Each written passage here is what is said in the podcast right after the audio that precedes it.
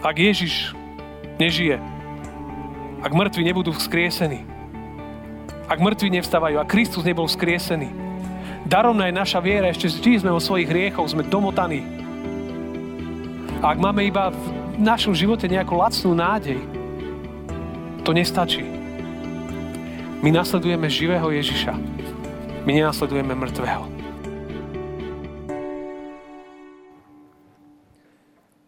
Mýtický motýlý efekt je veľmi zaujímavá vec. Možno ste o nej už niekedy počuli. V princípe nejaká maličká vec alebo udalosť má obrovský vplyv na široké okolie.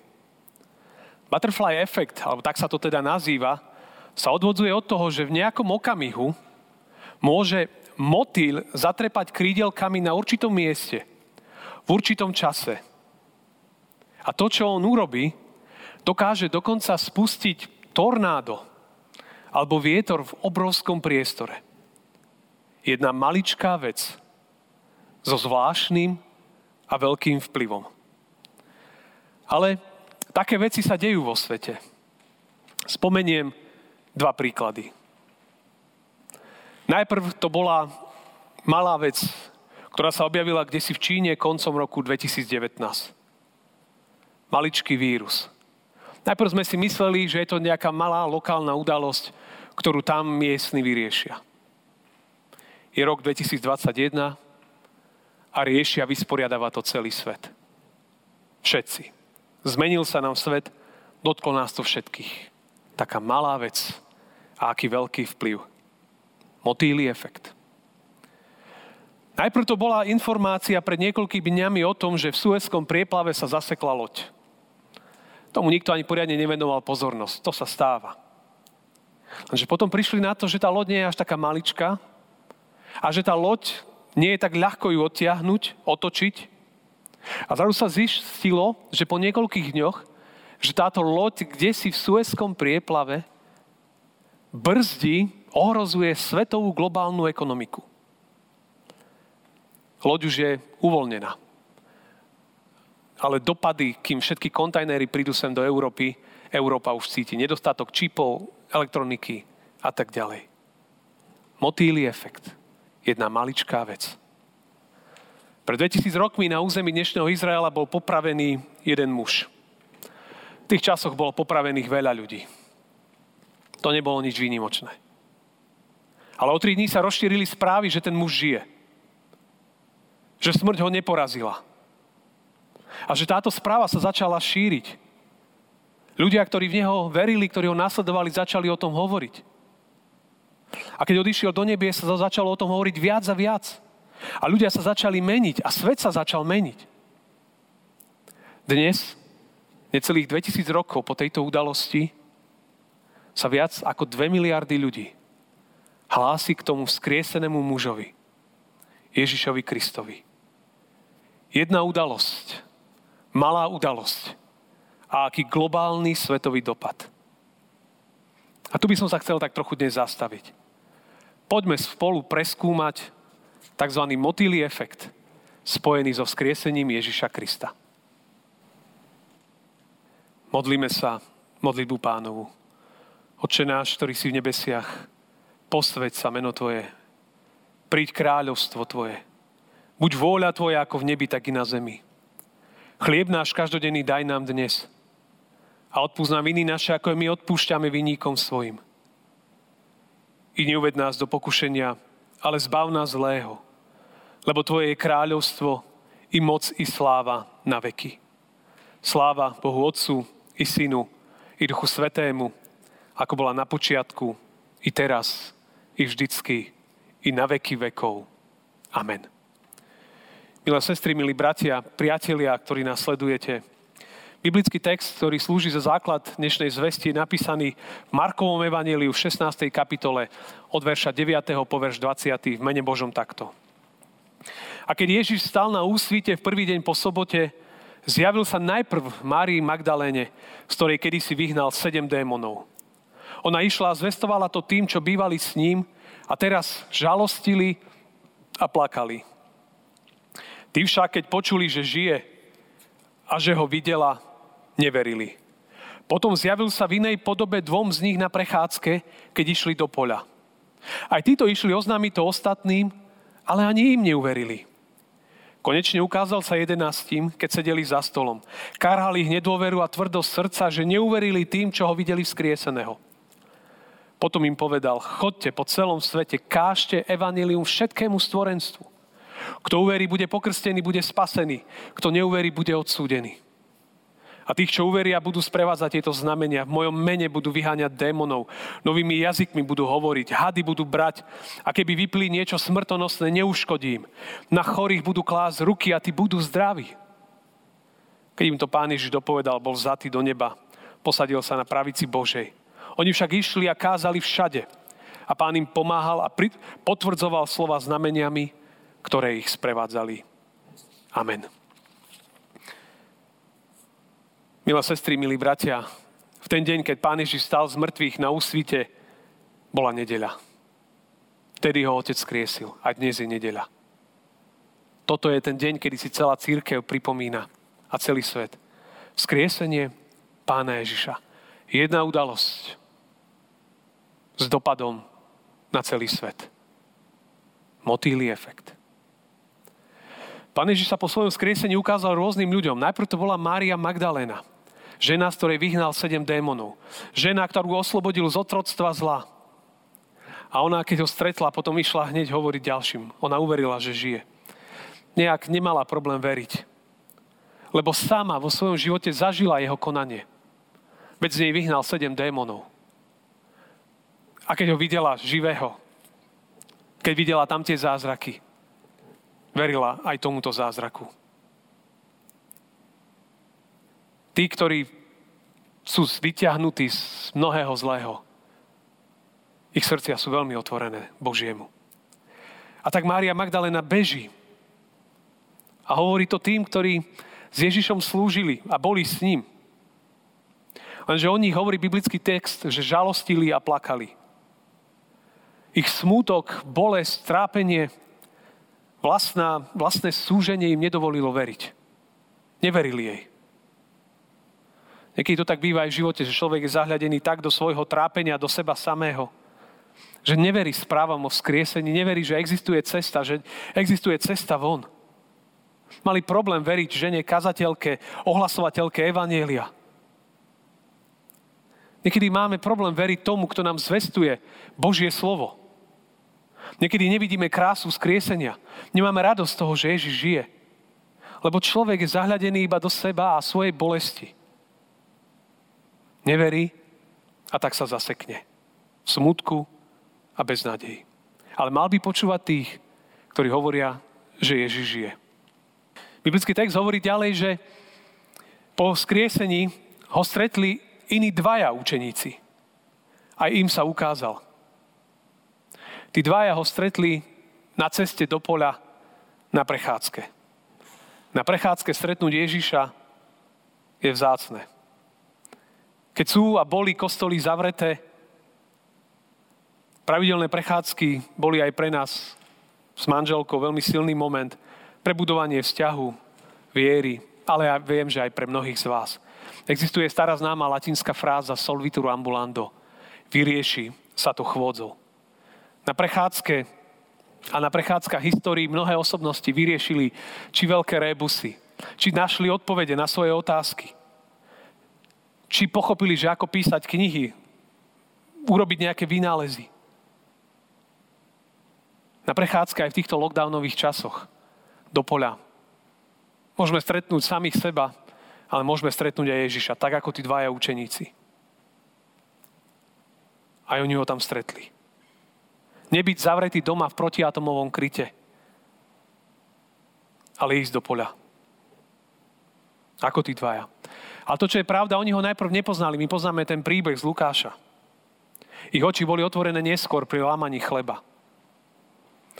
Niektorí to častokrát tak aj spájajú a symbolizujú s večerou pánovou. A to bolo niečo, čo cirkvi tento rok chýbalo. Škoda, že sme v cirkvi nedokázali to reflektovať. Že Boží ľud nemá prístup ku večeri pánovej. Iba veľmi, veľmi individuálne. A možno, že boli možnosti. A boli. Odvážne, prelomové, ale sme sa zľakli. A tak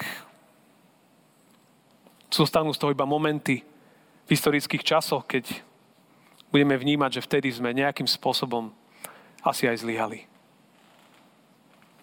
Lebo učeníkom sa otvorili oči pri stole pánovom. Pane, odpúsť nám to. Ale tí dvaja potom bežali k ostatným učeníkom, tiež boli dotknutí. A hovoria im, že Ježiš žije, ale oni zase neveria. Nedôverovali. A tak do tretice potom prichádza už samotný vzkriesený pán. A dáva sa im osobne spoznať. A je zaujímavé, že, že vzkriesený hneď na začiatku ich v podstate karha.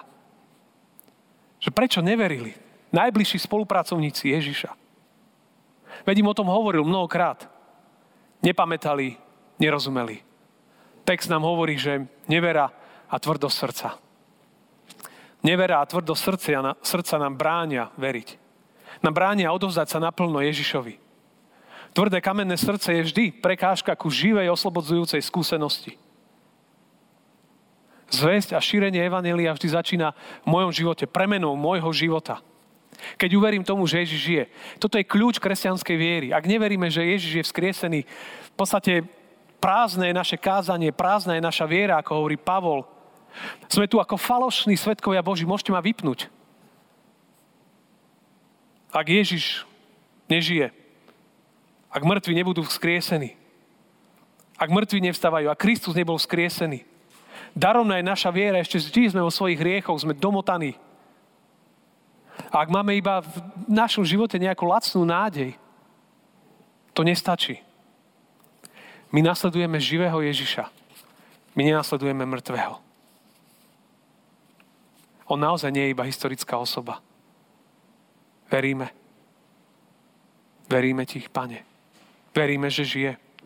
Koľky už boli, možno aj za tebou, a hovorili ti o skriesom. Koľkokrát si to počúval možno na besiedkách, na dorastoch, na mládežiach, na konfirmácii, na náboženstve, na biblických hodinách, kostoloch, na skupinkách, kdekoľvek. A možno, že stále je tvoje srdce zaseknuté. Po svojej komórke zaseknutý v sám sebe. A toto je pozvané pod von do čerstvého vzduchu, nadýchnuť sa.